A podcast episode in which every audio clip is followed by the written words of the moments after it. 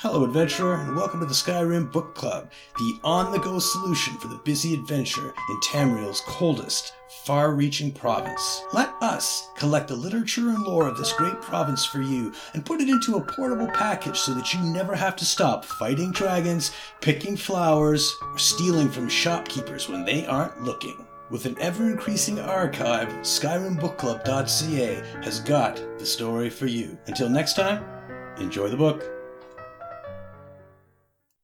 Modern Heretics, a study of Daedra worship, by Haderus of Gottlesfont, an account of one researcher's visit to the shrine of the Daedric lord Azura. Daedra worship is not prohibited by law in Cyrodiil. Primarily, this is a result of the imperial charter granted the Mages Guild permitting the summoning of Daedra.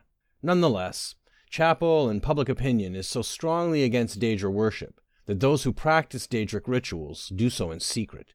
However, Opinions about Daedra worship differ widely in other provinces. Even in Cyrodiil, traditional opinions have changed greatly over the years, and some communities that worship Daedra survive.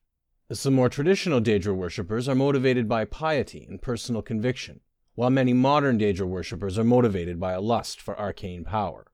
In particular, questing heroes of all stripes seek after fabled Daedric artifacts for their potent combat and magical benefits. I personally discovered one community worshipping the Daedra Lord Azura, Queen of Dawn and Dusk. A researcher curious about Daedra worship might investigate in several ways through a study of the literature, through exploration and discovery of ancient Daedric shrines, through questioning local informants, or through questioning worshippers themselves. I used all these means to discover the shrine of Azura. First, I read books. References like this one may provide a helpful general background concerning Daedric shrines. For example, my research led me to understand that in Cyrodiil, Daedric shrines are generally represented by statues of Daedra lords. They are generally situated in wilderness locations far from settlements. Each shrine generally has associated with it a community of worshippers, often referred to as a coven. Shrines have associated with them a particular time, often a day of the week, when a Daedra lord might be solicited. A Daedra lord will usually not deign to respond unless they regard a petitioner of sufficient prowess or strength of character. They will only respond if given the proper offering, the secret of which offering is often known only to the community of worshippers. In return for the completion of some task or service, the Daedra Lord will often undertake to offer an artifact of power to a successful quester. Then I questioned locals with an intimate knowledge of the wilderness. Two classes of informants I found especially useful well traveled adventurers, who might come across shrines in their travels, and scholars of the Mage Guild. In the case of the Shrine of Azura, both sources were profitable. I discovered a Cheydinhal hunter who had chanced across a strange epic statue in his travels. It depicted a woman with outstretched arms.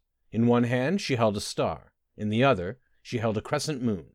He had shunned the statue out of superstitious fear, but had marked the location in memory, far north of Cheydinhal, northwest of Lake Arrius, high in the Jerall Mountains. After proceeding to the local Mages Guild with a description of the statue, I was able to confirm from its description the identity of the Daedra Lord worshipped. Having discovered the location of the shrine, I visited it and discovered there the community of worshippers. Because of the strength of opinion against Daedra worship, the worshippers were at first reluctant to admit their identity. After I had won their trust, they were willing to divulge to me the secrets of the times when Azura would hear petitions, from dusk to dawn, and that the offering required by Azura was glow dust, a substance obtained from the will o' the wisp. I am, of course, nothing more than a scholar, so it did not lie within my power to find a will o' the wisp to obtain the glow dust. Nor am I certain that Azura would have found me worthy to make such an offering, even had I proffered it. Despite this, I was assured that if I had been able to make such an offering, and if it had been accepted, Azura would have given me some sort of quest. Upon its completion, I might have earned the reward of Azura's star, a Daedric artifact of legendary magical powers. I have since heard rumors of the existence in Cyrodiil of several other Daedric shrines, the Daedric lords to which they are dedicated, and the Daedric artifacts that might be won by questing heroes. Hircine the Huntsman, for example, is linked in legend to the Saviour's hide, a powerful enchanted armor. The hammer Volendrung is associated with Malacath, Lord of Monsters, and the eponymously named Mace of Molag Bal is also thought to be the object of Daedra worship. Other Daedra lords, their shrines, and their worshippers remain to be discovered by earnest and persistent researchers.